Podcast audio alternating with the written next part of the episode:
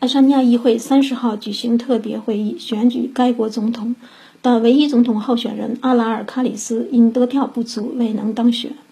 爱沙尼亚议会宣布，在当天的首轮投票中，现任爱沙尼亚国家博物馆馆长卡里斯得到六十三票，未能达到当选总统所需的六十八票，即爱沙尼亚议会一百零一个议席中三分之二以上的多数票。当天共有七十九名议员参加投票。其中十六票为空白票。爱沙尼亚国家选举委员会将于三十一号上午新提名并登记总统候选人，之后议会于当日继续举行特别会议，举行第二轮总统选举投票。